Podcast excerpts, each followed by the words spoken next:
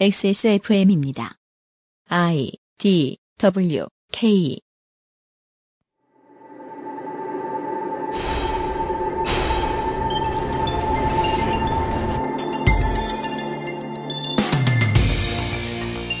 세상에 감시의 눈초리가 필요치 않은 곳은 없을 겁니다. 관심과 견제가 없는 곳에서 우리의 건강을 위협하는 식품, 시장 질서를 교란하는 경제 사범, 민주주의를 위협하는 정치인이 등장한다는 것은 주지의 사실입니다. 그렇다면 문학은 어떨는지요? 2015년 9월 두 번째 목요일에 그것은 알기 싫다는 문단 권력의 변화에 대해 목소리를 내고 있는 현직 문인에게 이야기를 들어보겠습니다.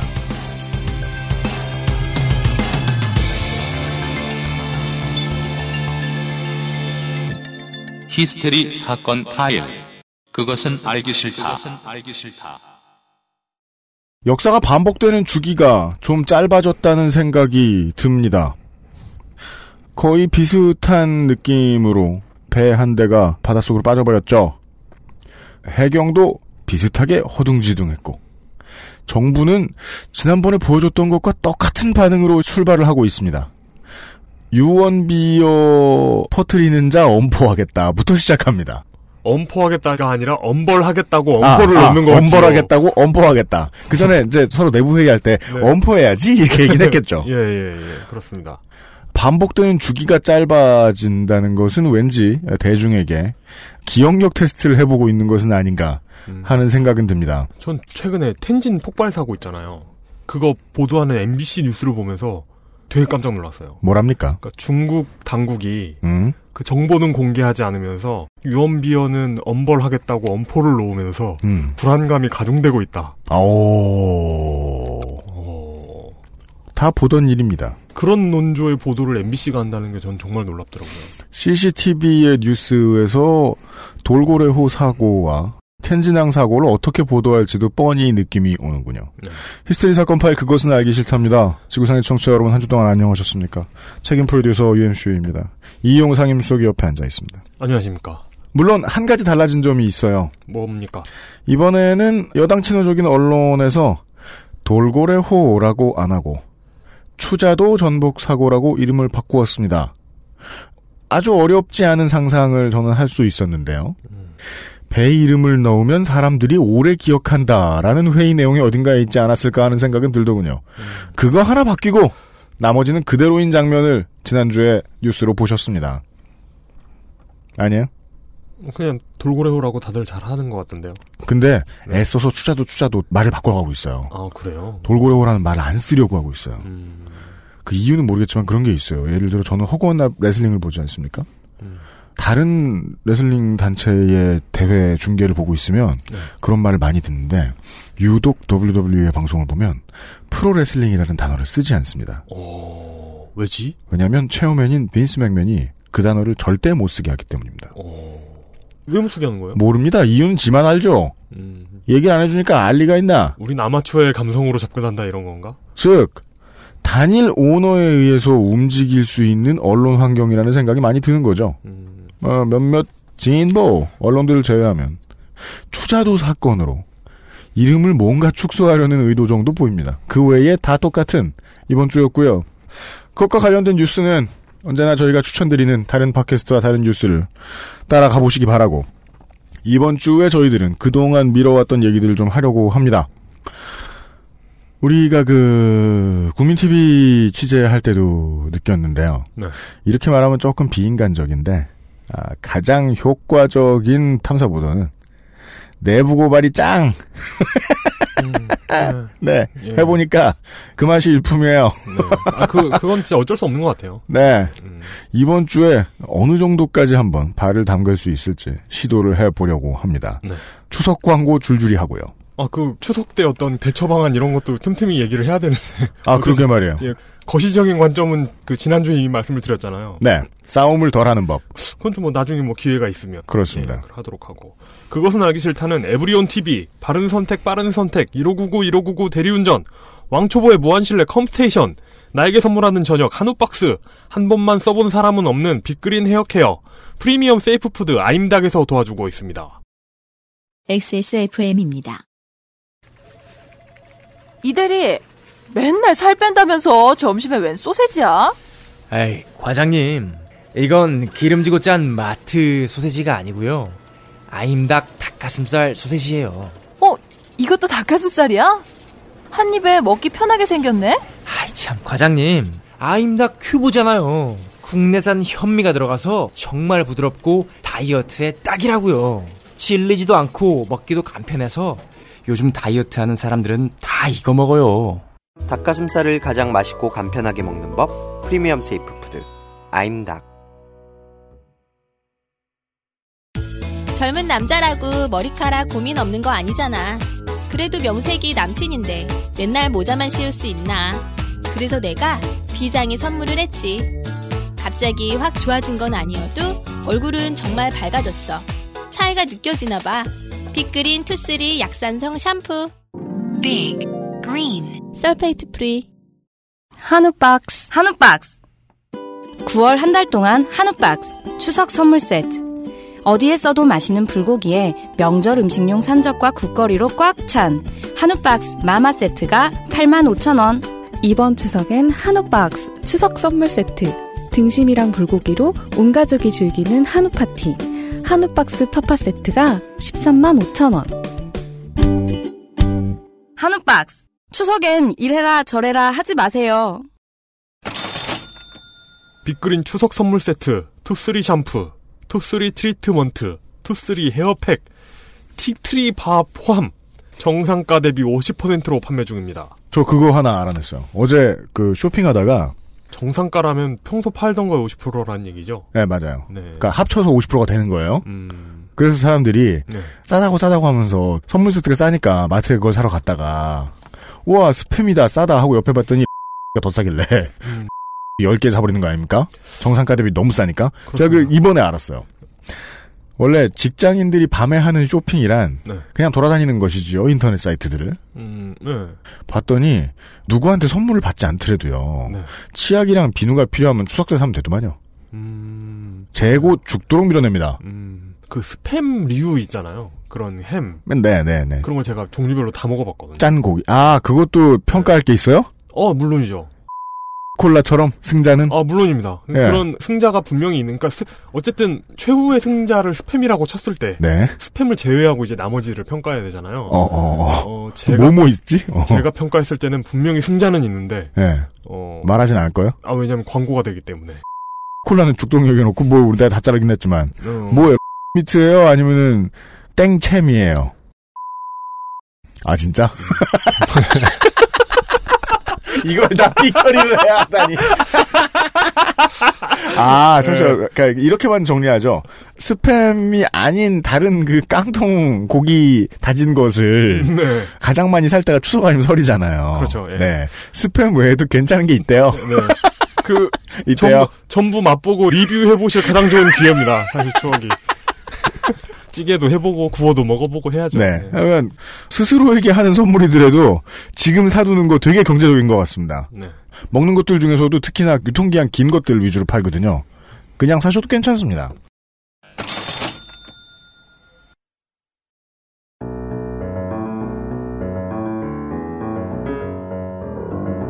시사 해설 그렇게는 알기 싫다. 왜 이번 주에 그것은 알기 싫다가 내부 고발성을 띠게 될 것이냐. 내일 이 시간에는 음악 얘기를 할 거예요. 네. 저희가 이제 어, 밀크뮤직의 바보 홍보 담당자에 대해서 한번 말씀을 드린 이후로 그게 처음이자 마지막이었죠. 그것은 알기 싫다에서 한국 음악 시장에 대해서 얘기를 했던 건. 근데 PD는 변명을 이렇게 하죠. 나 배운 도둑질 가지고는 이거 도둑이라고 말 못하겠다. 도둑이야라는 말은 다시 말해 나를 잡아가소이기 때문입니다. 그렇습니다. 내부 고발은 그런 의미를 가집니다. 네. 근데도 얘기를 꼭 하게 될 것 같은 게요. 오늘은 내일 이 시간에 음악 얘기를 하겠지만 오늘 할 이야기도 내일 할 이야기도 창작 예술과 관련이 있는 이야기예요. 아, 아, 밀크뮤직이 그거구나. 그, 갤럭시 쓰는 종자들 그거구나. 예, 30초 동안 이용이 광속으로 따라왔습니다. 저를. 어, 뭐, 뭐였지? 이러면서. 이제야 따라왔네. 네, 네. 갤럭시 쓰는 종자들아 얘기했죠. 네네네네네. 예, 꾸울팁. 아 아직도 기억나. 진짜 비호감. 극혐. 자, 그, 팟캐스트 듣는 종자들한테 이제 이야기를 해주셔야죠. 그렇습니다. 네. 표절에 대해 뮤지션이나 창작자들이 가지고 있는 생각은 무엇일까에 대한 꿀팁이에요. 네. 내부자에게 들을 수 있는 이야기 들로 한번 시작을 해보겠습니다. 저도 나름 내부자였으니까. 표절을 표절한 당사자가 어떻게 생각하는지를 들어보면 상당히 재미있습니다. 그래요? 너무너무 재밌습니다. 왜지? 음악을 제가 사람들을 만나면서 했던 게 열심히 하고 다녔던 게 열심히 하고 다녔던 것만 놓고 보면 한 10년 정도밖에 안 되거든요. 음, 10년 동안 사람들을 만납니다. 모든 창작 그 음악이나 문학 아니더라도 오늘 문학 얘기를 합니다만은 어떤 거에도 창작이 조금이라도 들어가는 일 해보신 분들은 아시겠지만 한국에서는 창작 능력보단 인맥입니다. 그 둘이 서로 상호 보완적이 돼야 돼요. 사람 만나는 비즈니스 똑바로 안 하면 자기 작품이 아무리 좋아도 세상에 퍼져나가지 않습니다. 그럼 이제 울며 겨자 먹기로 사람들을 만나러 나갑니다. 그러다 보면 친하진 않더라도 표절 작곡가들을 만나게 됩니다. 유명한 사람들이 있어요. 아, 표절로 유명한 사람들이요? 그렇죠. 본인들은 모르거나 어떻게든 열심히 부정합니다. 그럼 표절로 유명한 사람이면 그 나름대로 일가를 이룬 사람들이네요. 아, 그러니까 사실은 곡을 잘 판 사람들인데 음. 곡을 많이 파는 사람들인데 네. 근데 대중은 이 사람들이 표절이라는 걸 알죠. 예를 들어 몇몇 메이저 기획사들은 자기 회사 소속 작곡가들이 표절에 걸리면 뭐 클리앙이나 이런 데 게시판을 계속 주시하고 있다가 그 게시판 글이 뜨는 순간 전 회사의 매니저들이 움직입니다. 한쪽은 일간지나 스포츠문 쪽 기자들을 상대로 움직이고 로비를 하고 오. 나머지 한쪽은 글쓴이들을 회유합니다. 빨리 대처하면 빨리 대처할수록 좋습니다. 원래 불을 끄는 것과 비슷합니다. 초동 대처라서요. 그런 식으로 넘어가면 표절하는 작곡가 본인의 입장에서는요. 아무 일도 없었던 것이 됩니다. 이는 마치 살인범이나 강간범 혹은 중범죄를 저지른 사람들의 반응과 비슷해서요. 걸리지 않으면 자신이 쉽게 기억을 편집해냅니다. 그런데 그런 사람 앞에서 술을 먹다가 어떤 눈치 없는 순수한 사람들이 야, 근데 니 그거 사람들이 말하는데 표절 아이가? 그러면 사단이 납니다, 분위기가. 아, 그래요? 술자리가 갑자기 싸해져요. 그리고 그 해당 뮤지션이 당사자가 그 말을 꺼낸 실언을 한 사람을 앞에 앉혀놓고 두세 시간 동안 얘기해요. 이게 왜 표절이 아닌가? 어떤 어떤 악기를 썼고 어떤 어떤 코드를 썼으며 이것은 이런 의미 다르고 여기서는 메이저가 되고 여기서는 마이너가 되고 아, 제가 그 BPM이 살짝 느리거나 빠르며 그 다음에 맨 마지막에는요 인정에 호소합니다. 그리고 회사에서 자꾸 그 곡만 reference를 들고 와서 나한테 얘기를 했다. 처음부터 완벽하게 똑같을 것 같진 않았다. 그리고 이거 드럼 몇 개 바꿔보고 뭐 바꿨더니 그렇게 되게 비슷하게 나왔다. 비슷한 느낌으로 나왔다. 이렇게 말하죠. 비슷한 느낌으로 나왔다. 그런데 기획사에선 그걸 제일 좋아하더라. 누구에게 책임 소재가 있느냐. 그 얘기를 3시간 듣죠? 이것은 마치 잠을 재우지 않는 고문과도 같습니다. 어, 그 얘기를 3시간을 해요? 그러면 최초 문제 제기자는 아 그래 네 말 맞다. 이런 식으로 포기하고 빠져요. 사람과 사람 사이의 대화는요 양쪽이 모두 이해할 때까지 진행되는 게 아닙니다. 실제로 더 중요한 건 둘 중에 한 사람이 피곤해서 끝날 때까지만 진행됩니다. 그 표절에 대한 그런 핑계 같은 게 제가 정말 싫어하는 그 표절 영화 있거든요. 뭐요? 제목 얘기하면 고소당할 수도 있는데 너 고소 되게 잘하던데 그 회사. 그 얘기할 수 없으면 얘기하지 말아요. 이라는 영화가 있는데 네. 어 표절이다 하면은 음. 그 이게 왜 다른지에 대한 누군지 알 수 없는 사람들의 댓글이 엄청 달려요.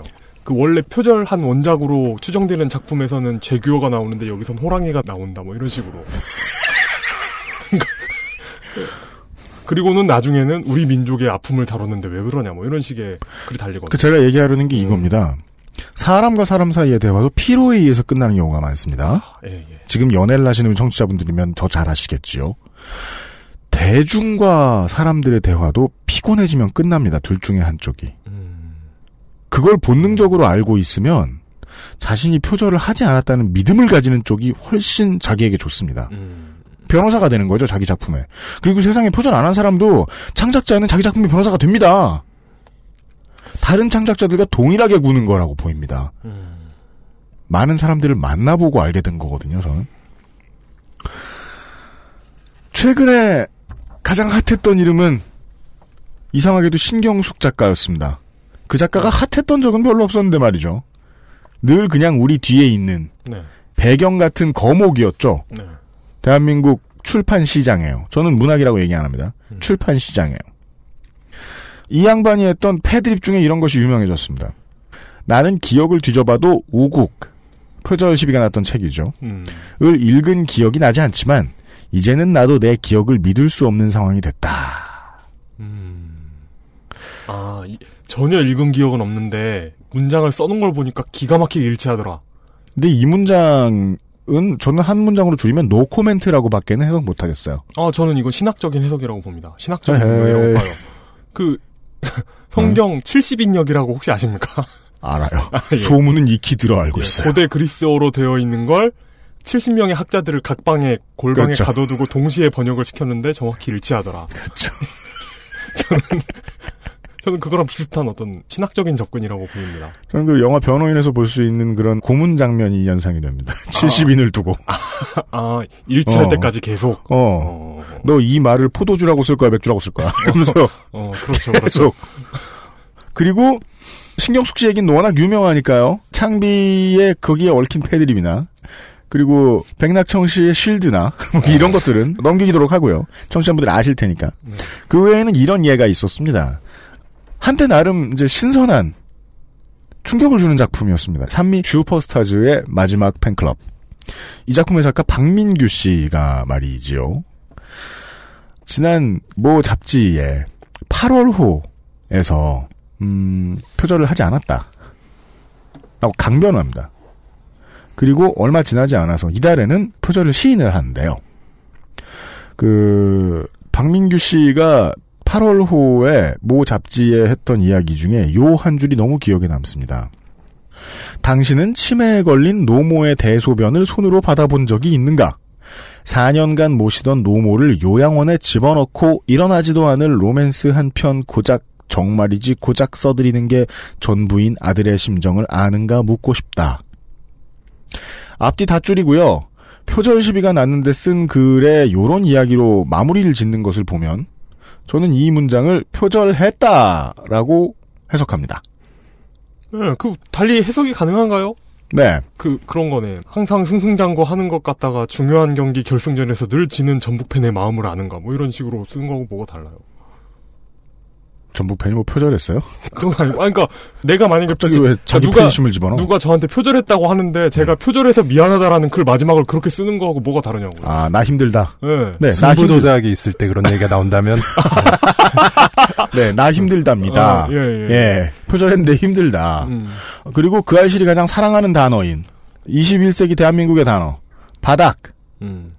저 바닥 안에서 박민규 작가를 혹은 창비를 혹은 신경숙 작가를 마음껏 욕할 수 있는 사람이 별로 없습니다.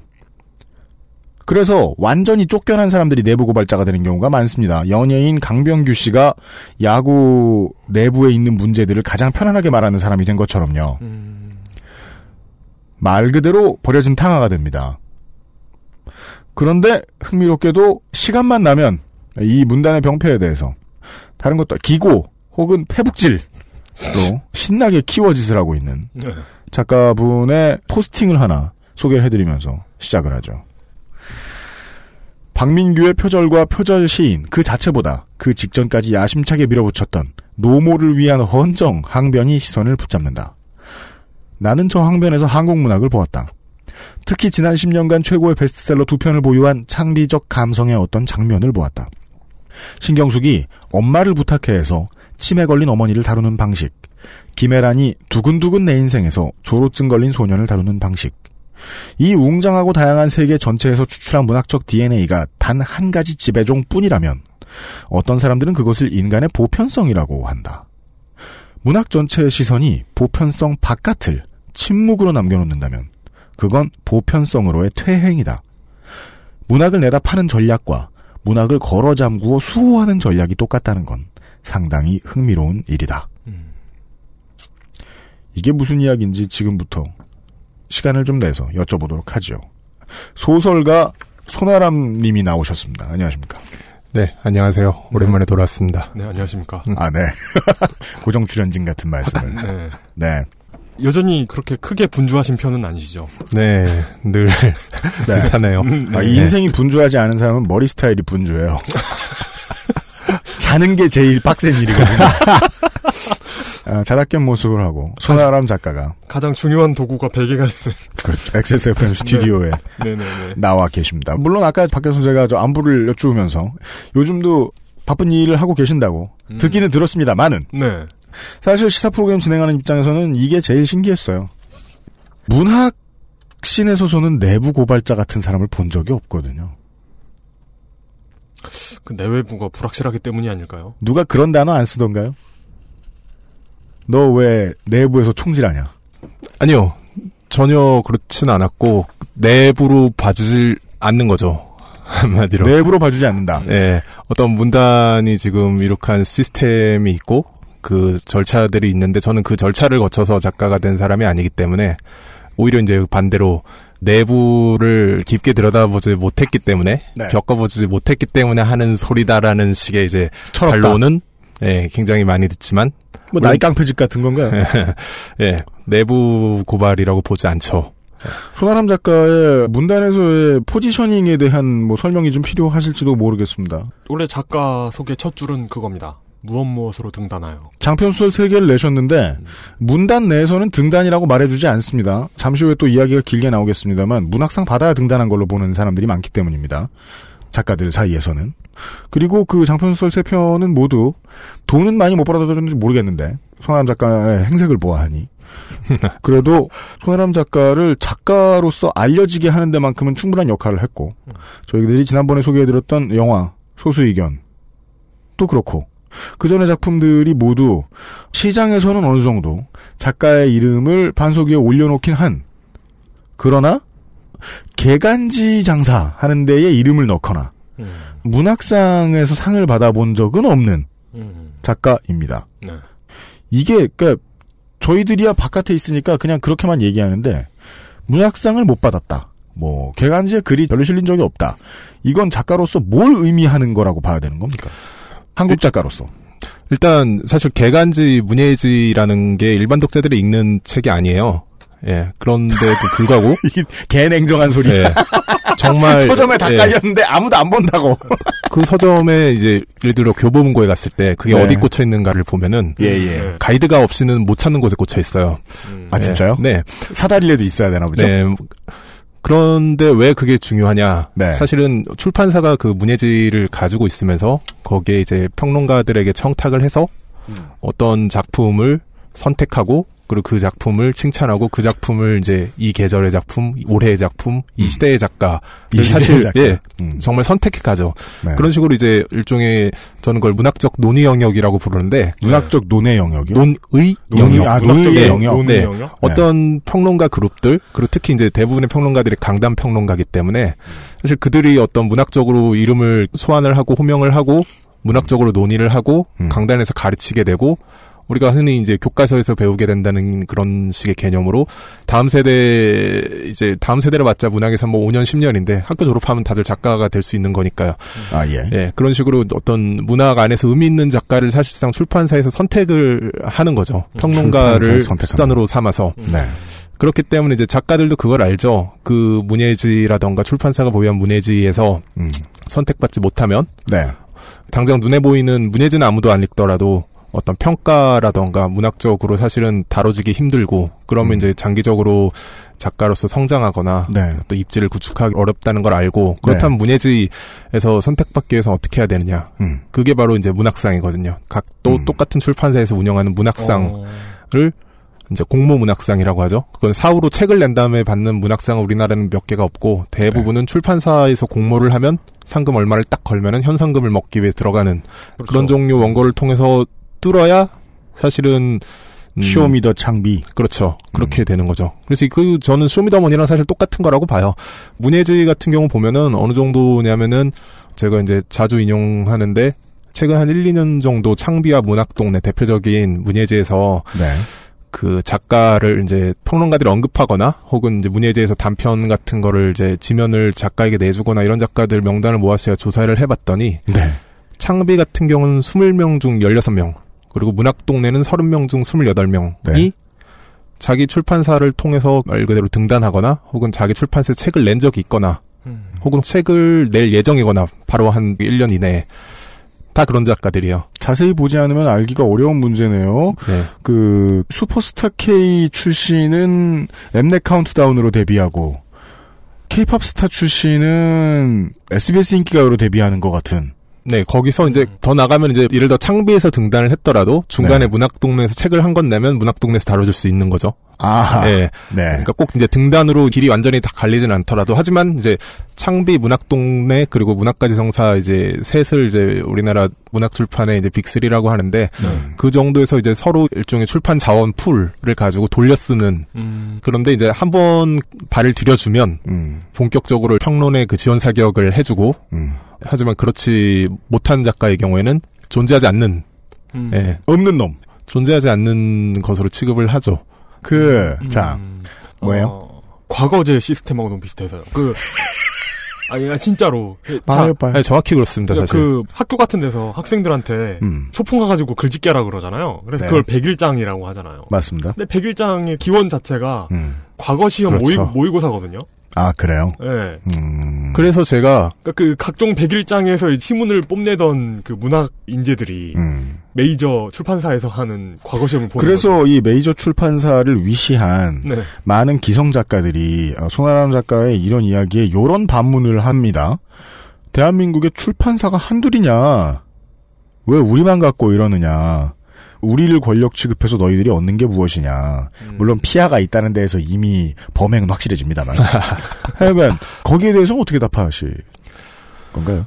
일단 사실상 문학이 독점 구조인데 다른 출판사에서 책을 내는 작가들이 거기에 대항할 수 없는 일을 보면은 일단 공모전이라는 것. 공모전과 문예지는 1년에 각각 1억 이상씩의 운영 비용이 들어요. 그런데 그 돈 어디서 오죠?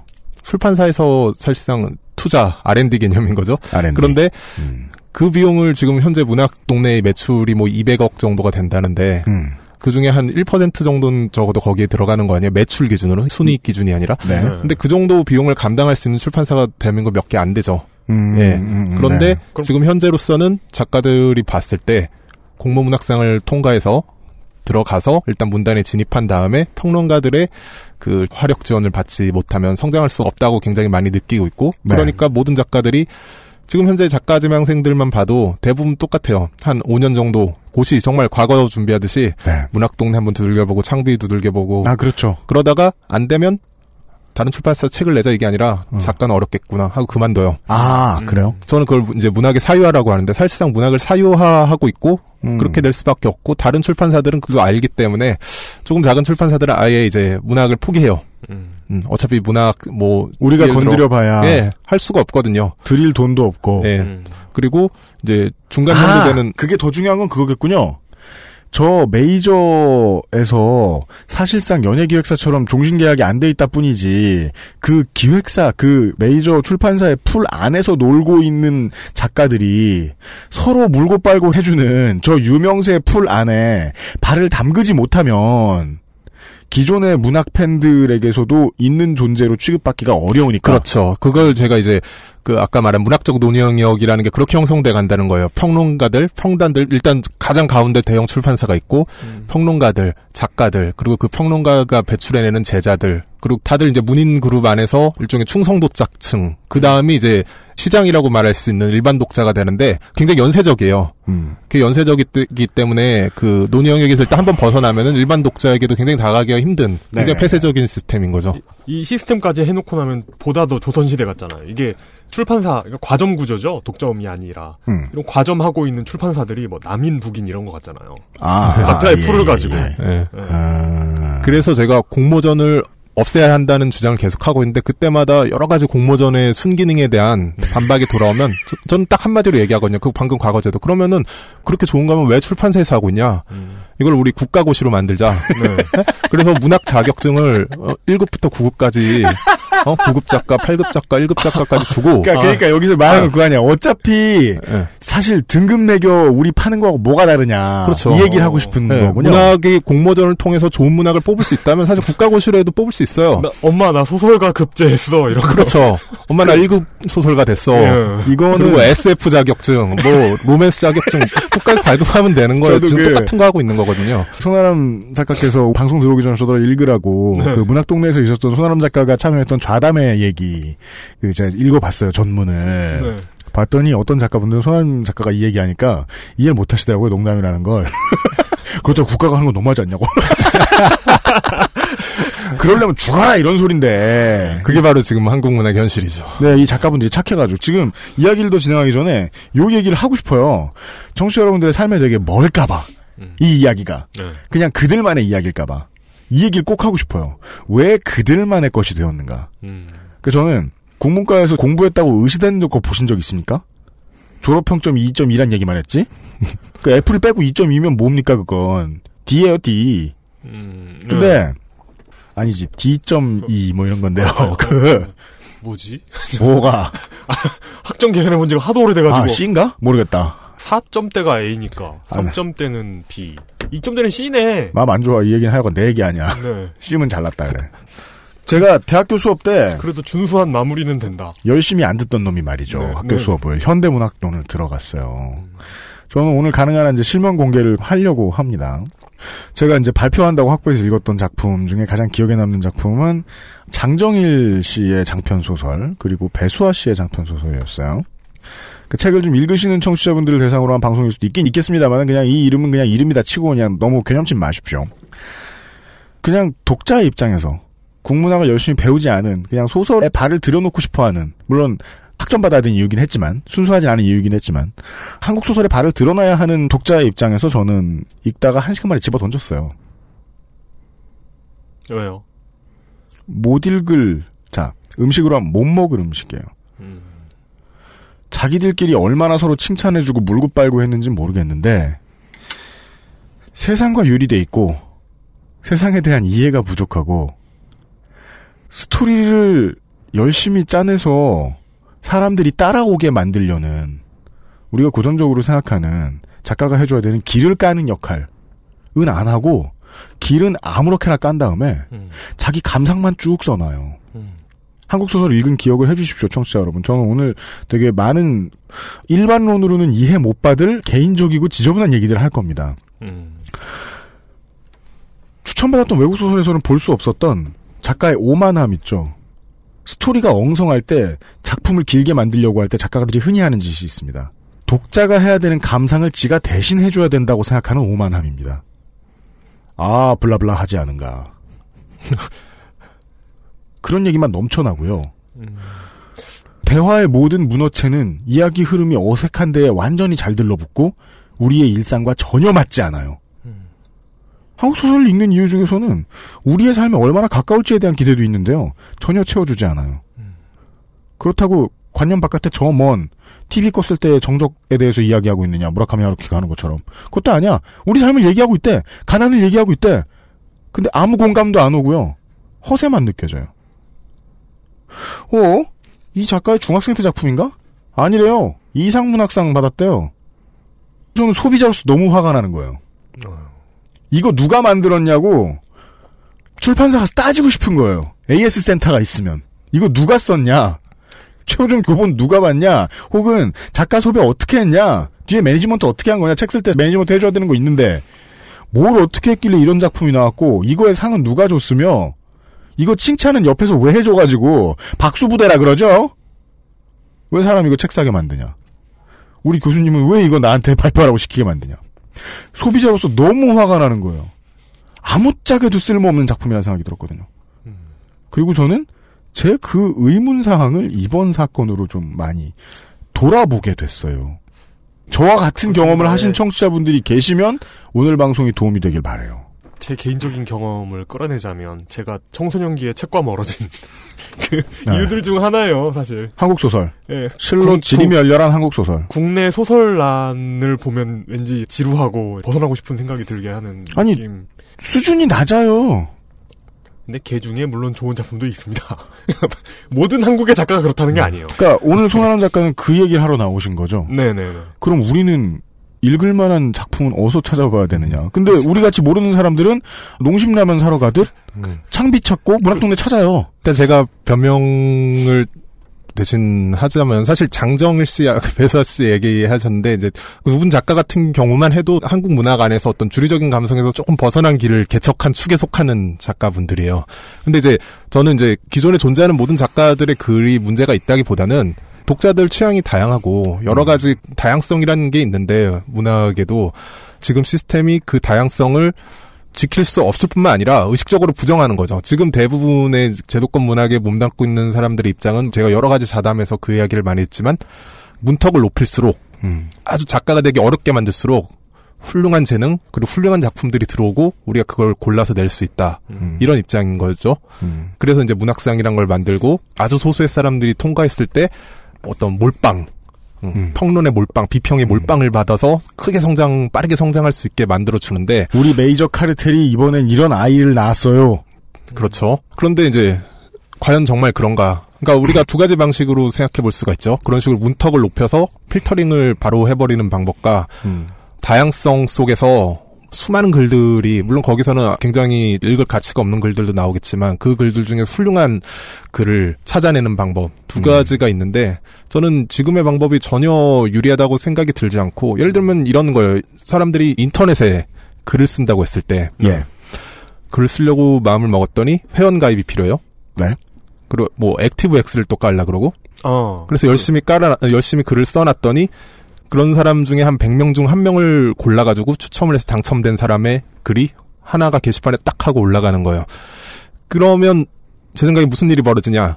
가장 훌륭한 100분의 1만큼 훌륭한 글이 올라가는 게 아니라 사람들이 글을 안 써요. 더러워서 안 쓰죠. 저는 그게 바로 지금 한국 문학의 현실이라고 생각하거든요. 일단 굉장히 재능을 가진 많은 네, 사람들이 네, 굳이 이런 절차를 거쳐서 작가가 되고 싶어 하지 않는 거죠. 그냥 떨어져 나가고 왜냐면 세상에 할 일이 얼마나 많고 창작자 이름으로 할 수 있는 수많은 것들이 있는데 예. 이렇게 설명을 할 수 있을지도 모르겠네요. 피키캐스트가 왜 도적질을 하는가. 10인에 막 존나 유능한 어, 막 나, 나, 나, 나막 땀난다. 이렇게 현실 이름이 막 나오니까. 네, 백낙청 씨 같은 네. 막 되게 유능한 절세 개드리퍼가 있어요. 네. 그런 사람들 10명을 모아놓고 지금부터 최고의 개드립을 뽑으라고 시켜. 피키캐스트에 가입한 회원들 위주로. 네. 그럼 얼마나 재미없는 글들만 뽑힐지는 안 봐도 훤하죠. 최강자는 힛겔 성지에 다 모여 있는데 그들이 굳이 나서겠습니까? 그리고 그건 민중이 알아서 만들어주죠. 최고는. 그 저는 그렇죠. 오늘 손아람 작가께서 입을 더럽히지 않기 위해서 제가 가능한 한 쌍스러운 소리는 다 할게요. 저는 한국 소설을 읽고 아무런 쾌감도 못 느껴봤어요. 80년대 이후의 소설들을 읽고 아무런 쾌감도 그러니까 자 청취자 여러분들 그래서 이 새끼가 얼마나 쌍스러운가 진행하는 요걸 일단 생각해 봐 주시고 그 외에는 대중 일반으로는 어떨 것인가를 같이 고민해 봐 주시면 좋겠습니다.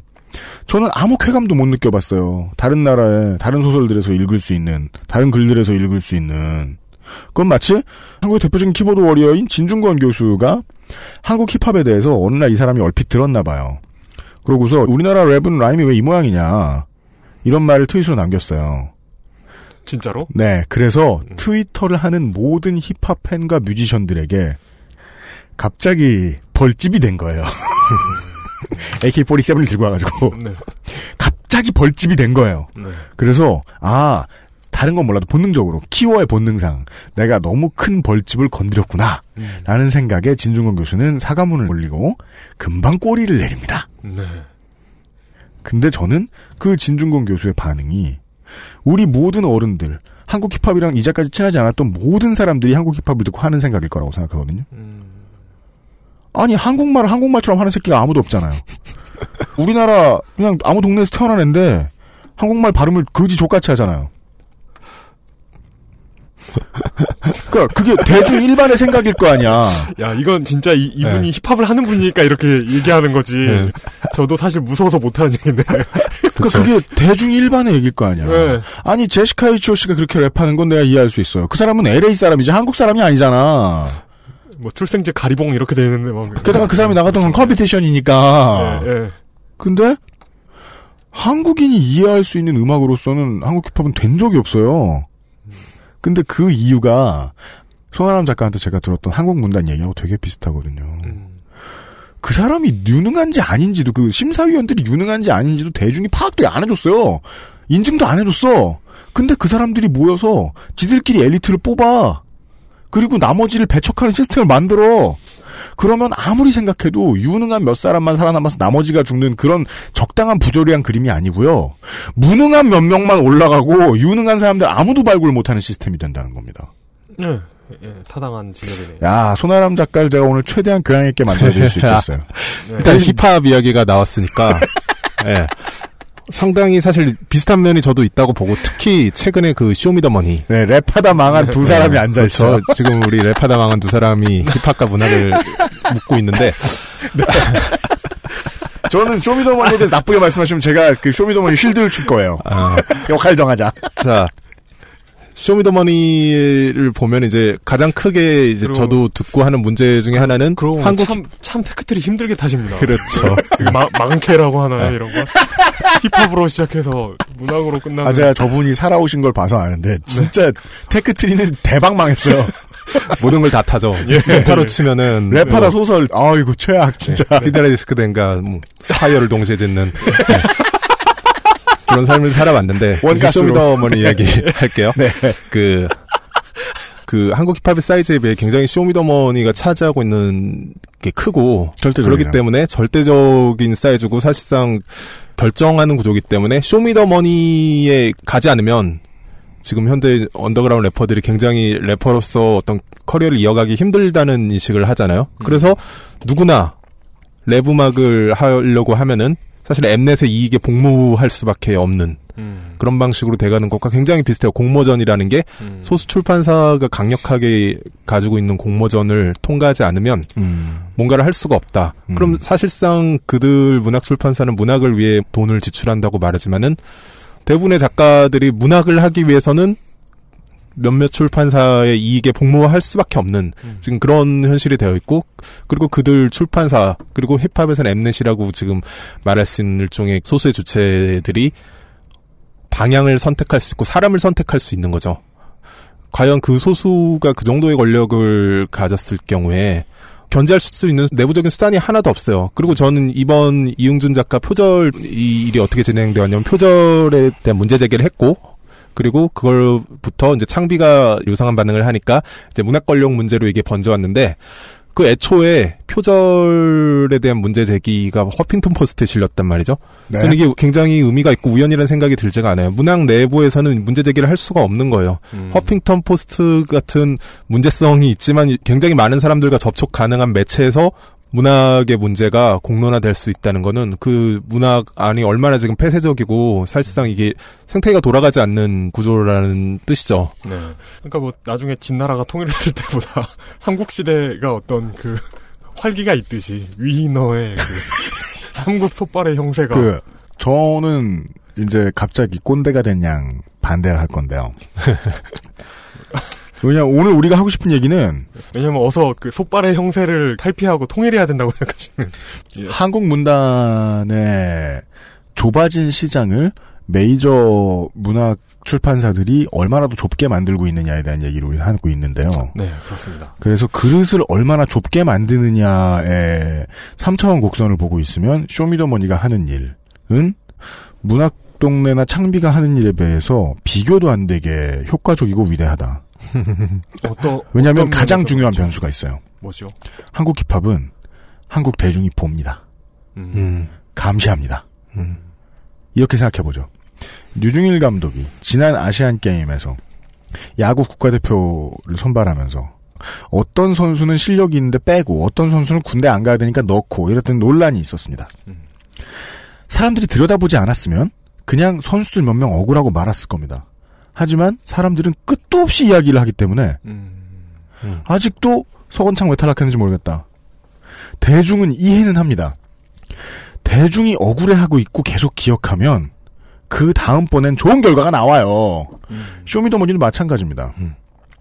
실력이 없는 실력이 아예 없는 아이돌 멤버를 함부로 우승시키지 못합니다 이제. 못 그럽니다. 베이식군이 우승했죠. 지난번에.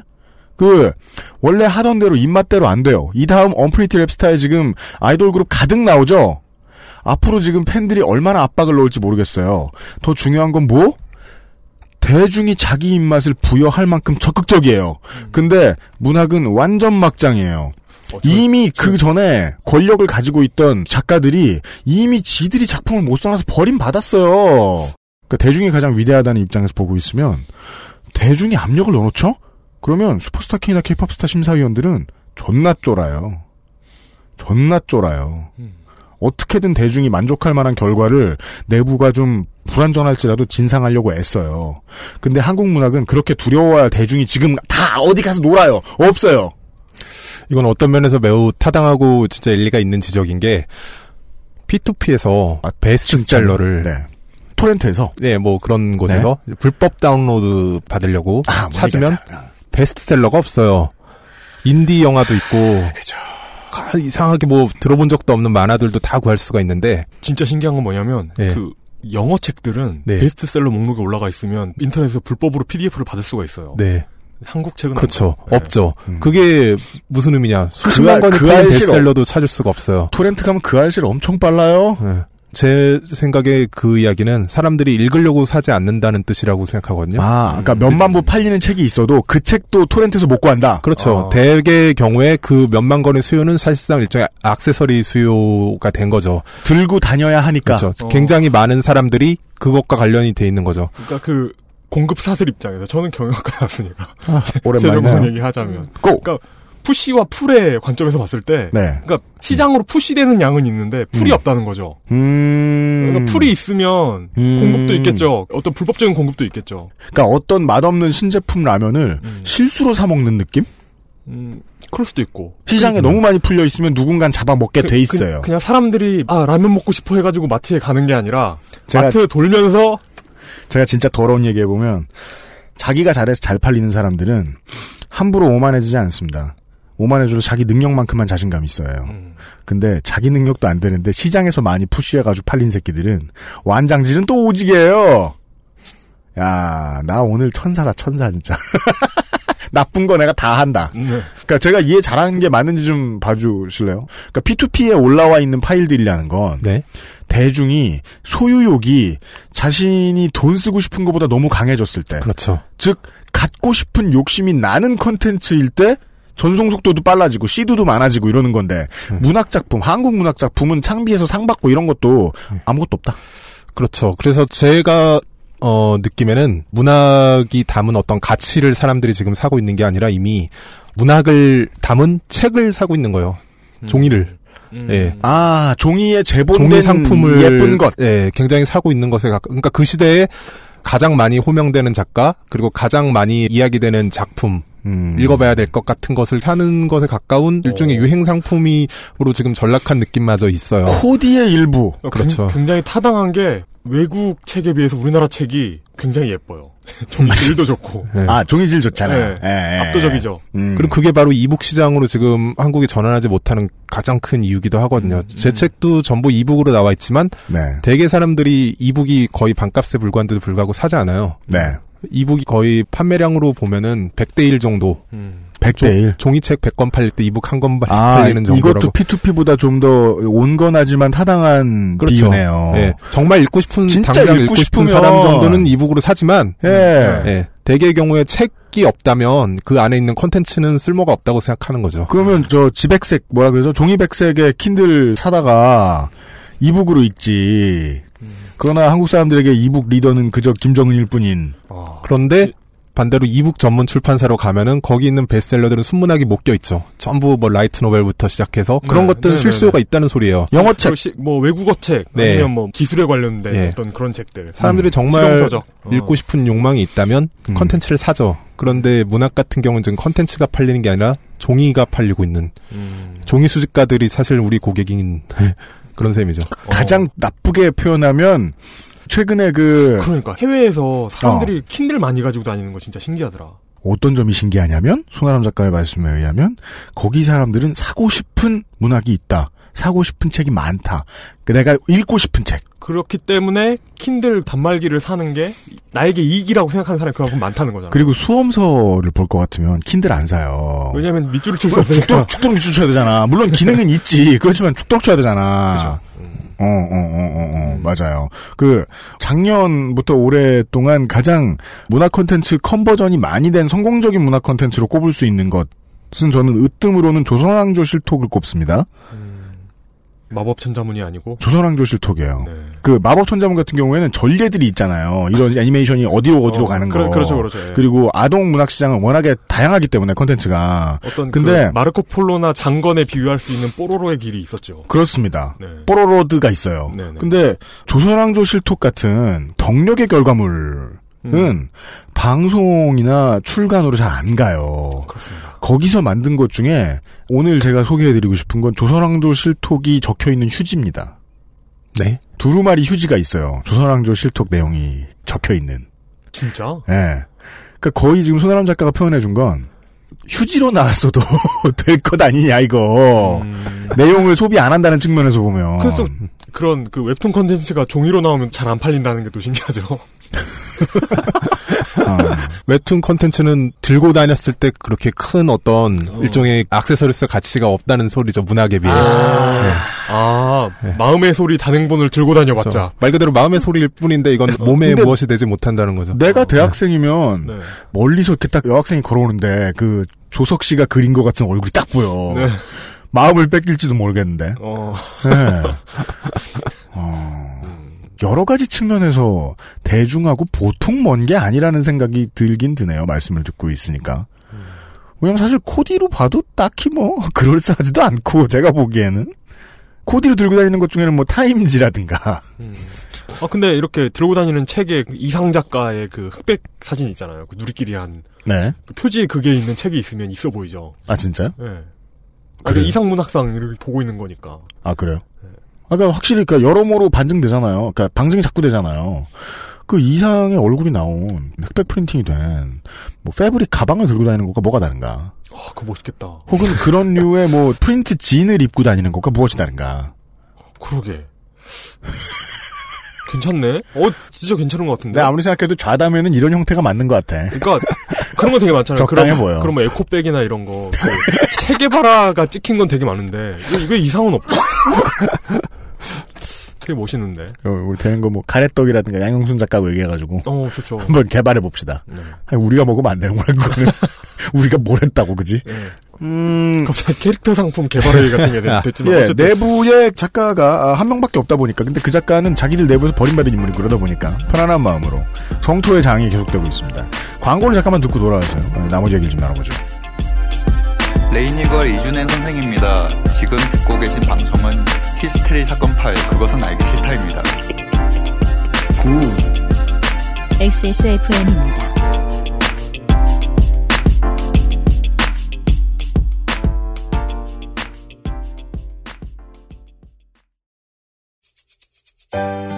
바른 선택, 빠른 선택. 1599, 1599에서 알려드리는 대리운전 이용 상식. 대리운전을 이용하시다가 불편한 사항은 기사님께 직접 말씀하시기보다는 콜센터에 연락주세요. 보험, 사고 처리, 기사의 불친절 문제까지 규정에 따라 친절하고 빠르게 처리해드립니다. 문제 처리 원칙이 확실히 준비된 1599, 1599라면 더 안심되겠죠? 바른 선택, 빠른 선택. 1599, 1599에서 전해드렸습니다. 바른 선택, 바른 선택.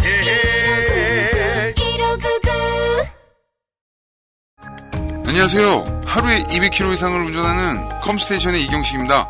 정해진 사양의 PC를 판매한다는 건 원칙적으로 판매자가 사용자층을 예상해 최선의 가격으로 최고의 퍼포먼스를 보여주는 부품을 골라드리는 큐레이션에 가깝습니다.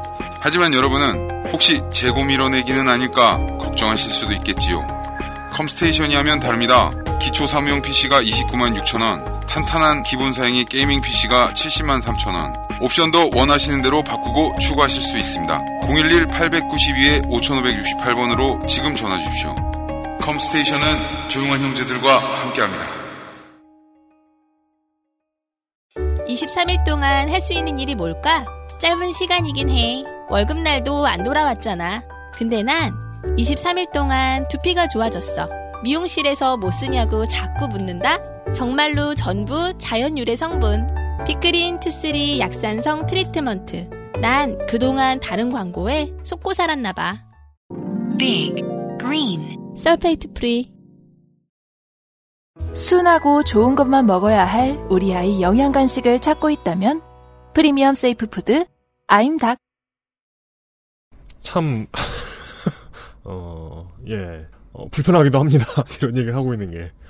아, 왜냐면, 우리가 좋지 않다고 느껴서 그 되게 좋아하는 분들이 있을 수 있는 작가분들이고, 사실. 우리가, 여기다 분들도. 밖에 나가서 어, 이현아 기술행정관과 대화를 하고 왔습니다. 네. 저 이 작품 좋아하는데요?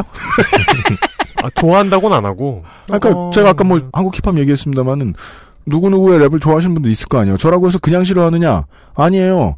어차피 잘못된 씨앗에서 난 가지들이에요. 그러면 그 씨앗이 내놓은 대로 열매를 맺을 텐데 그것 치곤 괜찮다라고 칭찬할 수 있잖아요. 음. 그 저희들은 근원을 말하는 거고 이런 경험에 대해서 잠깐 얘기를 하려고요. 뮤지션들이 흔히 이제 트위터 SNS에 대해서 가지고 있는 부담감 중에 하나입니다. 음악을 제일 잘 아는 사람들이에요.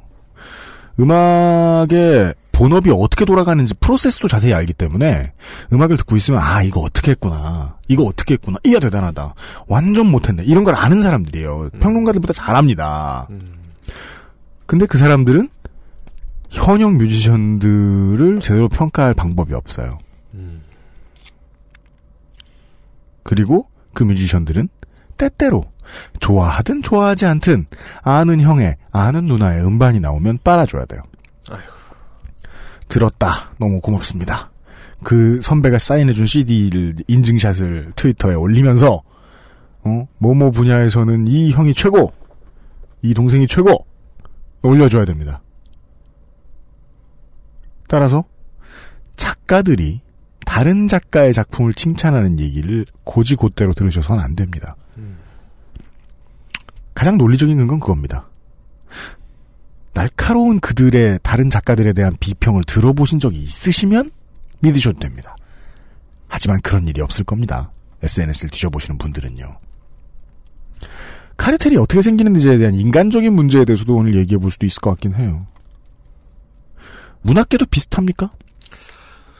일단 그건 명백하죠. 다른 작가의 작품에 대해서는 언급이 굉장히 조심스럽고 이거는 근데 뭐 예절과 관련된 문제인데 자기도 창작자인데 네.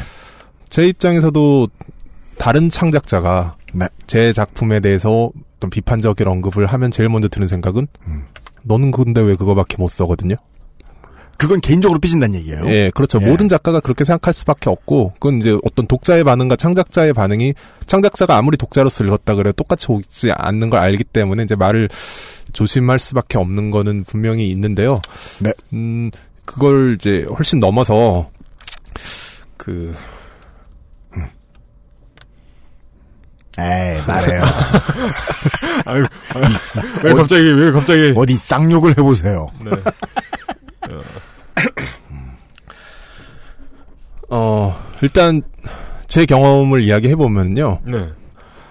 제가 소수견이라는 소설이 대표작이고, 소수견이라는 소설과 관련해서 이런 걸 느꼈는데, 소설이 나오고 거의 몇 년 동안 사실상 문학 안에서 거의 언급이 되지 않은 작품이에요. 물론 일반 독자들이 오히려 먼저 발견하고, 문학 평론가들이라던가, 현재 그 문예지를 보유하고 있는 곳에서 제대로 된 비평적인 언급이 이루어지지 않았던 소설이고 너무 안 이루어져서 소수견을 인용하거나 언급한 모든 문건을 제가 다 읽어봤을 정도예요 몇 년 동안. 아, 진짜요? 예. 근데 아. 대개는 문학 평론가가 아니라 오히려 뭐 법학자라던가, 음. 예, 사회 정치 분야에서 많이 법학이라던가 그런 분야에서 많이 언급이 됐는데 참고하십시오. 자기 자랑 시간입니다. 음, 그것을 가지고 제가 불만을 할 수는 없었죠. 뭐 작품이 누군가 보기에 부족하면은 언급할 가치가 없다고 생각할 수도 있는 거고. 그걸 왜- 문단에서 보았을 때. 그렇죠. 제 소설을 왜 언급하지 않냐고 제가 불평할 수는 없는 문제였는데 문제는 영화가 됐어요. 영화가 되자 영화는 즉각적으로 굉장히 좋은 평가를 받았고 문화관에서 소수견인이란 소설이 재발견되는 상황이 온 거죠. 굉장히 많은 평론가들이 영화가 나오고 나서 저에게 소설이 굉장히 좋았다는 제가 그 소설 나온 지 5년 만에 영화가 나왔는데 5년 동안 듣지 못했던 자기, 이야기들이 자기들이 상준 적이 없고 자기네들 개간지에 나온 적이 없는 작가라 말할 수 없는 불가촉 천민에게 말을 걸기 시작했다. 심지어 굉장히 많은 평론가들은 제가 이야기 나누면 사실은 영화 나오기 전까지 어 아돈노 몰랐다. 후유와 예, 이런 소설에 대해서 몰랐고 그리고 몰랐던 이유들로 이제 주로 이야기하는 건 고백하자면 그 아까 얘기했던 빅3라고 하는 네. 문학 동네 창비 그리고 문학과 지정사 외 출판사에 나온 소설을 읽지 않는다. 참 신기하죠. 항상 이런 가정 구조로 가는 건 톱발의 형태를 하고 있다는 게. 그 얘기할 줄 알았어. 예. 네. 근데 저는 자랑이라고 하셨는데요. 그걸 들었을 때 아 내가 기성 문단을 이겼다 하는 이런 승리감을 느꼈다기보다는 아, 문학 전체가 패배하고 있구나. 어떻게 원작 소설이 영화가 된 다음에 문학 안에서 재평가, 재발견되는 이거는 뭔가 문학이 자체적인 질서만으로는 돌아가지 않는다는 저는 뜻으로밖에 생각이 안 됐어요. 대중이 찾아주는 그 대중의 권력을 인정하지 않을 뿐더러 인식도 못하고 있는 것 같다, 문단이.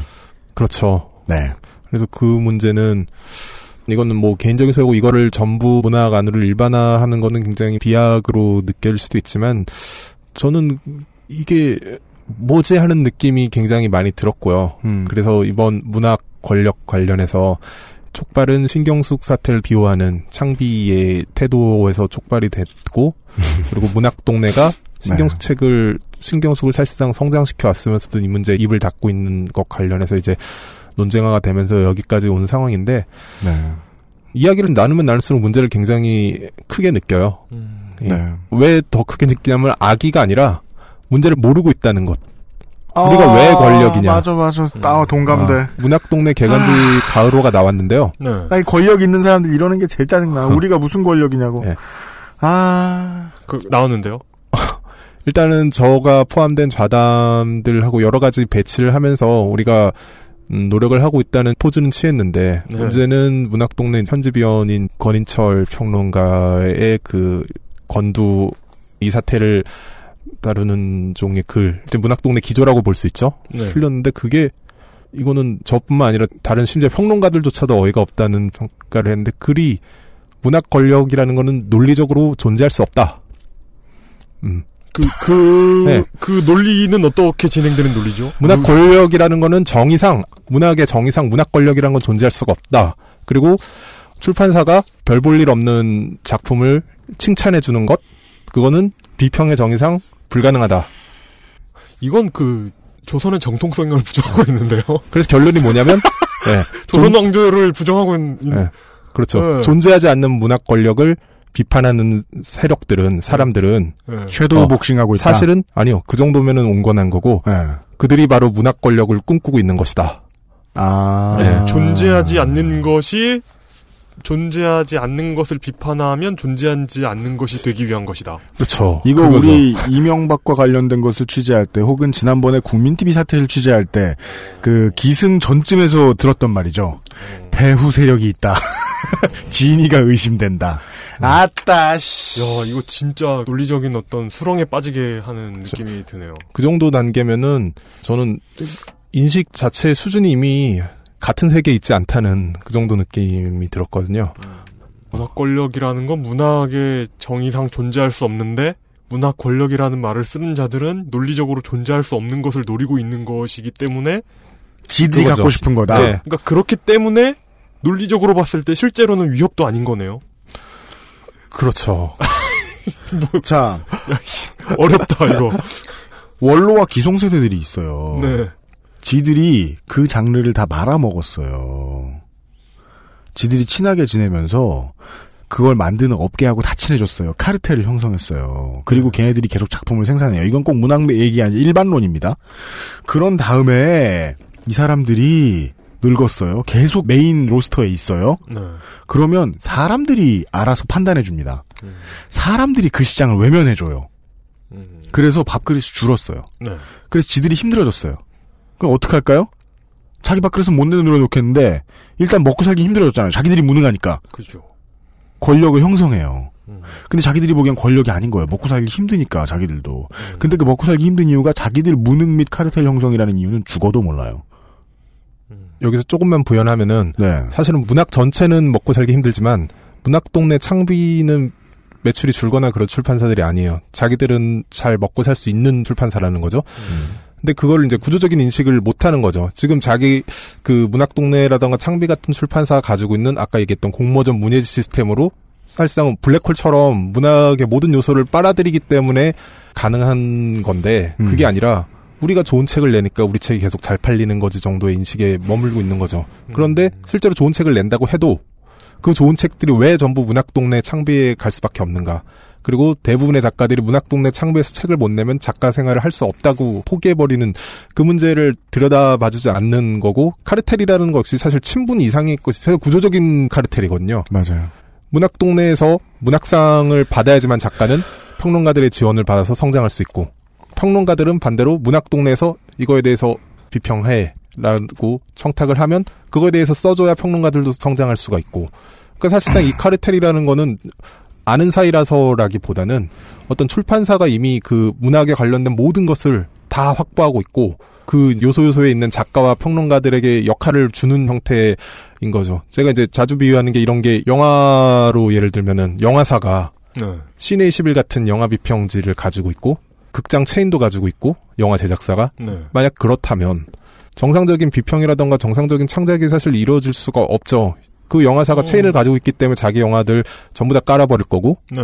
그리고 시내 21 같은 건 영화사가 소유한 잡지기 때문에 거기서는 쓸 수 있는 기사들이 굉장히 뻔할 수밖에 없잖아요. 그죠. 근데 지금 현실의 문학이 그런 일종의 제조 유통사의 위치에 있는 출판사가 문예지라는 어떤 비평의 기능 그리고 네. 제조 유통 평론 그렇죠. 그리고 공모전을 통해서 창작까지도 지배하고 있는 그러니까 문학의 네. 모든 걸 A부터 Z까지를 전부 다 휘두르고 있기 때문에 음. 이 카르텔은 굉장히 구조적인 것이죠. 그래서 이제 제가 주장하는 건 좀 그걸 분리하기 위해서 공모전 문제는 어떻게 건들 수 없어요. 이건 폐지하는 것밖에는 저는 방법이 없다고 보고요. 음. 그리고 비평 문제 관련해서는 적어도 문예지가 독립 잡지인 게 제일 좋겠지만 현재 문학의 시장 규모로 봤을 때 독립 잡지로 문예지가 살아남기는 어렵기 때문에 네. 적어도 청탁에 있어서 최소한의 규범이 있어야 돼요. 그러니까 문예지가 평론가들에게 글을 청탁함에 있어서 특정한 작가, 특정한 작품에 대해서 써라고 하는 방식은 전 지금으로서는 사라져야 된다고 보거든요. 왜냐면 아니 그 무슨 작품에 대한? 평을 해달라고 시켜요? 네, 100% 그렇게 이루어져요. 음. 헐. 그런데 문제는 모든 임의로 뽑는 게 아니라 자기 출판사에서 최근 나온 작품. 그러면 자기 출판사에서 최근 나온 작품을 평 써달라 그러는 건 빨아달라는 소리 아니에요? 그래서 그게 주례사 비평이라고 하죠. 다들 빨아주기 때문에. 그러니까 음. 비평이 사실상 그럼 지금 왜 문인을 써 포르노 배우를 써야지? 사실 그런 평론가들은 작품을 잘 읽어보지도 않죠. 평론가들이 느끼는 제일 큰 불만도 그거예요. 음. 중요한 지면에 평소에 굉장히 자기가 좋게 읽었고 쓰고 싶었던 것에 대해 쓸 수가 없단 말이에요. 네. 주례사 완전히 예의 바른 소리 blowjob 아냐? 그렇죠. 파워 블로거.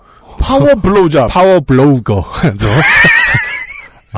아, 그래도 주례사 지금 하고 계실 그런 많은 분들이 계신데 지금 아이 좀 그렇다. 저는 이용의 얘기가 아까 그 언제나 저는 진행하고 10분쯤 뒤에 나온 이용의 얘기를 허황되다고 생각하다가 한 시간쯤 진행하고 나면 아 이용이 이런 뜻이 있으셨구나 하고 생각을 하게 되는 게 과거 제도가 많네요. 아, 과거라니까요. A부터 Z까지 다 한 권력이 소화하니까요. 그렇죠. 근데 과거제하고는 다르게 그때는 국가가 정말이지 모든 인프라를 다 책임졌는데 지금은 글어를 읽은 게 온 국민인데 국민들이 다 버려버렸잖아. 그렇죠. 그래서 지금 팔리는 정도의 창비와 문학동네와 문지사를 매겨 살리는 정도의 수량은 코디네이션 목적 정도고. 그렇죠. 저는 이제 다양성을 인정하는 입장이기 때문에 여러 가지 문학마다 장점이 있고 순문학에도 분명히 좋은 소설들이 있어요. 네. 근데 순문학이 어떤 대중문학 시장의 규모에서 가장 정점을 차지한 건 굉장히 사실 이상한 현상이에요. 어떤 나라에서도 보기 힘든. 그죠. 그래서 네. 저는 순문학이라는 단어의 기능과 거기에 대해서 문단이 가지고 있는 기대가 죽어버려야 된다고 생각해요. 네. 그러니까 이거는 이제 문학 비평처럼 떠든 거고요. 실제로는 그 단어가 없어져야 된다고 봐요. 그렇죠. 네. 그래서 저는 자연스럽게 문학이 일종의 생태계가 있어서 해리포터라든가 기현이 같은 소설도 전 중요하다고 보거든요. 다양한 소설들 위해서 독자들이 끊임없이 그보다는 조금 더 문학적으로 성숙한 단계 작품을 선택할 수 있게 이렇게 이렇게 선택 압력이 맞아요. 있어야 되는데 독자도 성장한단 말이에요. 네. 근데 한국 문학 같은 경우는 중학교 교과서 수준에서부터 순문학을 내밀고 중간에 브릿지 역할을 해줄 독서의 단계가 없어요. 그러니까 문학을 마치 특히 청소년 단계에서 아까 이용석께서도 문학을 포기했다 그랬는데 네. 미적분 보고선 수학 포기하듯이 문학을 포기하게 되는 그게 가장 현재 한국 문학 독자를 설명하기 맞아요, 맞아요. 좋은 비라고 생각하는데 네. 그러니까 이 분야에 관심을 애초에 가지지 못할 어떤 구조가 돼버렸다. 그렇죠. 그러니까 그, 네. 새로운 세대들이. 네. 그리고 나서 나중에 이제 팔리는 베스트셀러들은 굉장히 액세서리로서 팔리는 느낌이 강한 실제적인 그 악세- 컨텐츠 수요가 크지 않은 액세서리라는 얘기가 억지나 시장에서 밀려난 자의 분풀이처럼 들릴까봐 말씀을 드릴게요. 스펙트럼을 바꿔봅시다. 현기차 왜 욕을 먹는가에 대해서 몽구 형이 열심히 고민을 하고 계세요. 근데 이 중요한 포인트는요, 현기차가 한국의 소비자들을 우습게 본 것도 있는데, 한국 사람들이 차에 대한 이해가 깊어졌다는 게 제일 무서운 포인트거든요. 음, 그럴 수 있죠. 서스펜션을 만들 때 얼마나 고민이 적어야 이렇게까지 출렁거릴 수 있는가. 빗물바지 시스템에는 돈을 얼마나 들여야 산타페 꼴이 안 나는가. 다른 차의 내장재는 뭐고 튜닝을 해보면 뭐가 다르고 다 아니까 욕먹는 거거든요. 솔직히 현기차 좋아요. 이런 AS 못 받아요. 다른 나라 차 우리나라에서 사면 그렇잖아요. 전 그런 생각밖에 할 수 없어요. 그걸 깼더니 전국망을 가지고 있는 임팔라가 좀 난리가 난 거 아닙니까? 그러니까 이게 무슨 의미인가? 사람들은 멍청한데 우리는 차를 열심히 만들고 있는데라는 오해에서 벗어나지 못하면 현기차는 앞으로 내리막길 될 거거든요. 귀현이에 대해서 말씀을 해주셨는데 귀현이는 아마도 여기에서도 만약에 문단의 인정까지 받았으면 아돌프 히틀러가 됐을 거고 여기서 더 팔았으면 여기서 더 팔다 고만뒀으면 도널드 트럼프 정도가 됐을 텐데 그게 뭔지 사람들은 찍어 먹어 봤어야 된다는 거예요. 그 수포자가 나오듯이 예. 문- 문포자. 예, 문포자가 나왔다는 건 사람들이 이게 어떤 메커니즘으로 쓰여져서 나오는 물건인지도 모르고 그냥 탄다는 거예요. 차를 모르는 사람들이 현기차를 타듯이. 그리고 그걸 현재 문단은 원한다. 라는 말씀으로 들을까요? 그렇죠. 왜냐하면 사실은 지금이 일단은 효과를 보고 있고 지금의 방식으로 공모전과 문예제를 통해서 책들을 몰아서 일종의 출판 자원이라고 말할 수 있는 작가 몇 명에게 몰아서 주고 그 책을 베스트셀러로 만들어서 수입을 올리는 게 대형 출판사들이 효과를 보고 있고요. 그러니까 돈을 벌고 있다. 그렇죠. 문학 전체는 주저앉는다는 느낌을 누구나 받지만 몇몇 두세 군데 출판사 정도는 아직 굳건하고 흔들릴 기미가 없기 때문에 이게 올바른 방식이라고 그들은 믿고 있는데 저는 이게 앞으로 10년, 20년, 30년 이번 세기 동안 지속될 수는 없다고 보거든요. 그럴 예. 예. 어느 순간 예를 들어 책이라는 것 자체 사람들이 더 이상 못 읽는 데다가 음. 읽기 힘들고 어려운 것들이 많은 데다가 굳이 뭐 이걸 내가 읽는다 그래서 어떤 지적인 내 매력을 이렇게 보여줄 수 있는 액세서리 역할도 못 한다고 하는 순간 문학은 사라지는 거라고 봐요. 그러니까 조금 읽기의 수요, 그 읽기의 욕망이라던가 읽기 생태계에 대한 존중을 대형 출판사들이 할 필요가 있고 그것들을 지금 우리가 굳건하다 그래서 문제가 없고 바로 우리처럼 좋은 책을 내면은 다른 출판사들도 얼마든지 위기를 벗어날 수 있다는 식으로 생각하는 거는 정말 좀 순진한 인식이죠. 예. 물량 밀어내기가 되기래. 그렇죠. 작가들이 서로 주제사를 써주기래. 그 바깥으로 밀어나면. 그렇죠. 그래서 중간 출판사들 네. 예를 들어 이제 은행나무라던가 자연가 모음 같은 후발 문학 출판사들 보면은 재밌는 게 엄청난 적자를 보면서 똑같이 문학상을 막 만들고 문예지를 만들고 그런 식으로 문학동네 창비가 만들어 놓은 시스템을 그대로 답습을 하는데 음. 장기적으로 그 꼰대 카르텔에 그거죠. 들어가야만 그렇죠. 미래가 있다라고 거죠. 보는 거죠. 예, 작가들을 모으고 출판사로 끌어들이고 네. 작가들을 성장해서 책을 장기적으로 팔려면 어디다가 포스터 한번 붙이고 뭐 광고 하나 사고 이걸로는 안 된다는 걸 아는 거예요. 그리고 그 예. 작가들이 기성 대접을 받으면서 서로가 서로에게 그리고 자신들이 골라준 골라준 신인에게 서로 난교를 해가며 아이고. 예 시장에 난, 난교 얘기 안 하기로 한 지 100회 정도 된 것 같은데. 얼마나 오래 참았어. 네, 오래 근데 참았네요. 이건 그 그림이야. 그러면서 시장이 자기 회사만을 위한 순기능을 해주기를 바라고 있을 것이다. 결국 네. 시장이 대중에게 문을 활짝 열고 확대되는 걸 바라는 회사는 잘 안 보인다. 별로 안 그렇죠. 보인다. 난교는 좀 너무했고 근친교배 정도 면 음, 예, 예. 예. 야, 한결 낫네요. 이게, 진짜. 더 나쁜 거 아니야? 야, 작가는 다르구만. 더, 더, 더, 더 기분 안 좋은데? 자, 알겠습니다. 하여간 둘 중에 하나는 분명히 하고 있다. 근친교배 아니면 난교. 그리고, 에, 그것을 당분간, 그리고 UMC는 난교를 선호한다. NO! 그러니까 그러고 있는 사람들이 싫다. UMC가 선호한다는 게 아니라 네. UMC는 그 표현을 선호한다. 어, 그렇지. 아, 그러고 네네. 있는, 그러고 있는 사람들을 비웃는 것을 좋아한다. 아, 네네네. 그 표현을. 예. 네. 난교를 진짜 좋아하는 게 아니라. 그니까, 예. 나는 향수 마지막 장면 눈 뜨고 못 봤어요. 어, 어, 자, 어, 큰 실수할 뻔했구나. 어. 네. 그런 이야기 들었습니다. 네. 사실은 손아람 작가를 이게 어느 정도의 무게로 저는 느껴지냐면 한동안 본인이 매우 염치가 없는 성격이 아닌 이상 노인네 작가들 앞에서 눈도 못 뜨고 다닐 상황이라고 저는 생각을 합니다. 네. 손아람 작가가 그럼에도 불구하고 나서 주셨던 것을 이제 제가 감사해야 하는 의미로 이런 말씀을 드리자면 내부 고발자라는 말이 매우 썩었어요. 문학을 하는 사람들 의 숲이 내부라고 본다는 것이 매우 시대착오적이죠. 음. 그러니까 마이크가 따로 있고 듣는 이가 따로 있던 시대가 지난 지가 얼마나 지났는데 우리나라의 문단은 춘원 이강수의 마인드에서 벗어나지 않았다. 사람들을 깨우쳐줘야 할 사람들로 보고 있는 지금의 이 거대한 국민들이 가지고 있는 시장 권력, 사람들이 가지고 있는 시장 권력을 말이죠. 그 부분을 아는 작가가 더 많았으면 좋겠습니다. 네. 제가 지금 문학상을 통한 등단이라는 시스템과 그 문예지를 통한 평론을 이야기를 했는데 등단 시스템이 이제 일제 시대에 시작된 거고요. 어, 진짜 조선 시대가 아니고? 그러니까 지금의 형태의 등단이라고 할 수 있는 시스템. 그리고 문예지는 창작가 비평이 1960년대. 아, 왜 등단이 자꾸 그 과거 시험의 어떤 그, 그거라고 생각되는 거지? 아, 그것도 뭐 전통이라고 말할 수는 있는데 문학에서의 등단이라고 말할 수 있는 현재 시스템은 일제 시대 그리고 문예지를 통한 어떤 창작된 걸 선택해서 비평하는 그런 종류의 시스템은 1960년대에 시작됐는데요.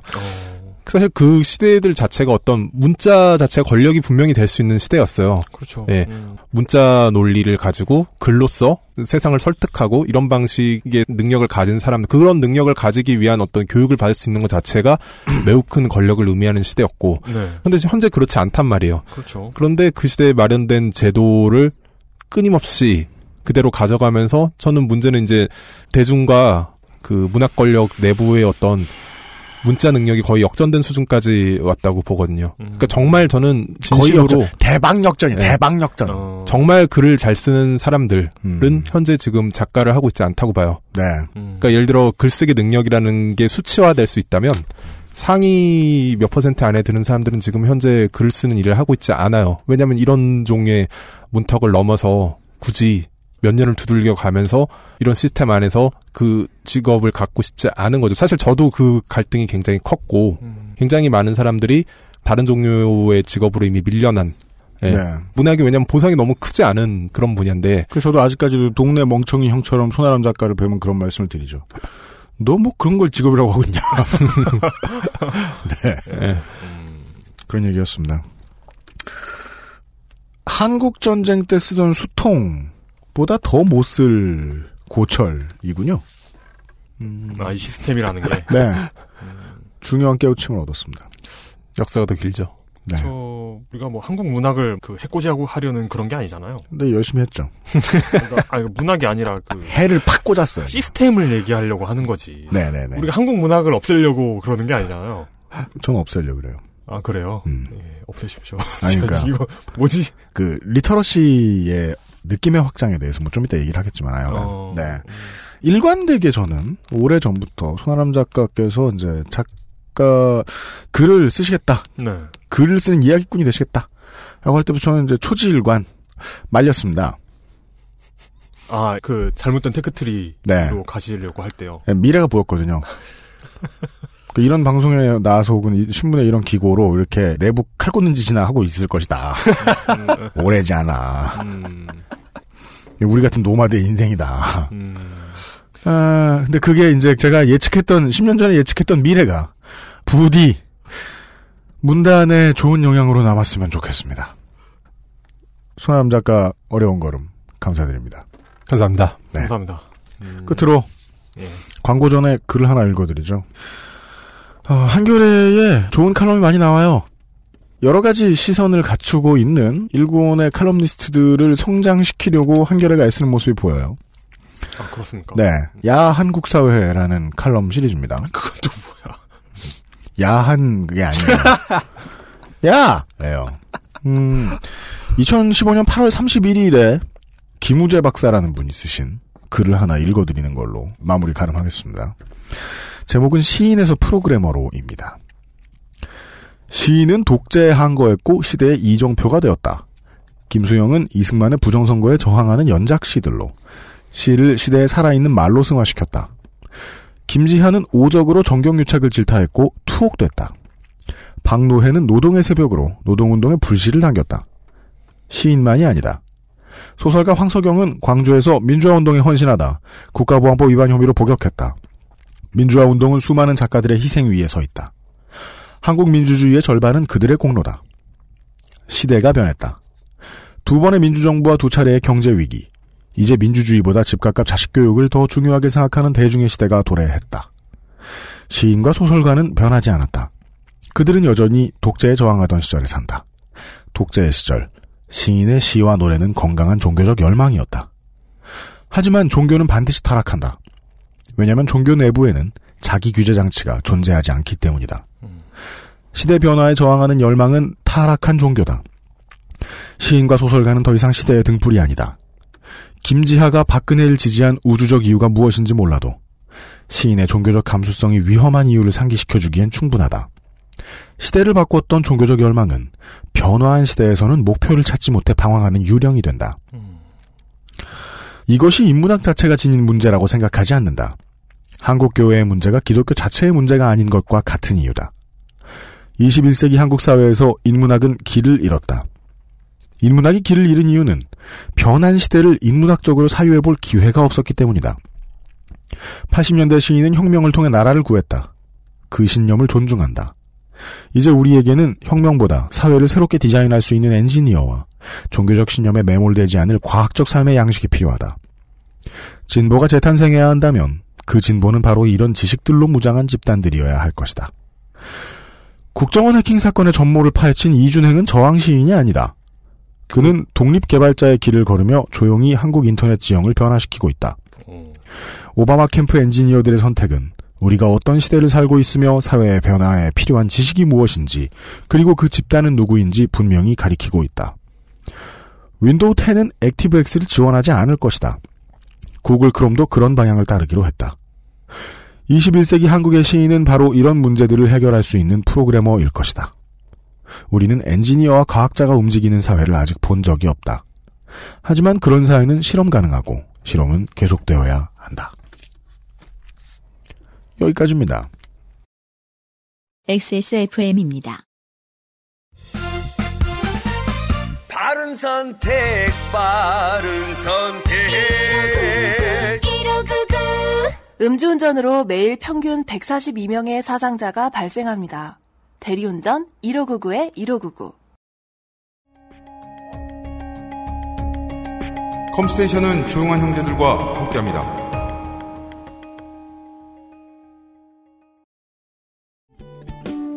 자식만큼 반가운 한우. 한우박스. 한우박스. 이것과 관련해서 네. 그동안 이 한겨레 및 여러 재래 언론을 통해서 최근 한 개발자로 불리시던 네. 어, 이거 이준현 선생께서 레이니걸 이준행 선생이 이런 트윗을 남기셨어요. 안녕하세요. 최근 한 개발자입니다. 네. 이때부터 많은 유저분들은 이분을 최근 한 씨로 부르기 시작을 했죠. 최근 한 씨. 예. 네. 어, 제가 하고 싶었던 얘기는 이겁니다. 한국 전쟁 때 쓰던 수통보다도 오래된 시스템을 가지고 철옹성을 쌓고 있는 문단은요. 힛갤러들이 글빨과 디카를 이용해서 만든 작품이 무엇을 의미하는지도 모르고 그것이 이미 10년이 넘어갔기 때문에 고전 취급을 받고 있다는 사실도 잘 모를 거고요. 그럴 수 있죠. 외부에 지금 새롭게 도입이 되고 있는 문학의 인터랙티브의 성질에 대해서 논문으로 읽은 적은 있지만 게임학, 루돌로지의 근본이 무엇인지 아직 이해한 적도 없을 것입니다. 사람들이 받아들이는 리터러시가 무엇인지 저는 저 솥발의 형세를 한 메이저 순문학 출판사들의 관계자 및 그곳에서 근친교배를 하고 있는 생태를 이루고 있는 사람들이 아무것도 모를 것이라는데 천원 겁니다. 그런 이야기를 전해드린 이번 주 목요일에 히스테리 사건 파일 그것은 알기 싫다였습니다. 내일 이 시간에도요 비슷한 내부 고발 같은 걸 할 겁니다. 내일이 아마 음악 얘기를 전달을 해드릴 것 같네요. 음, 어렵게 모신 음악 전문가와 함께 내일 다시 찾아뵙도록 하겠습니다. 네. 이용 상임수석과 UMC의 책임 프로듀서였습니다. 남은 하루 즐겁게 보내십시오. 감사합니다. XSFM입니다. I D W K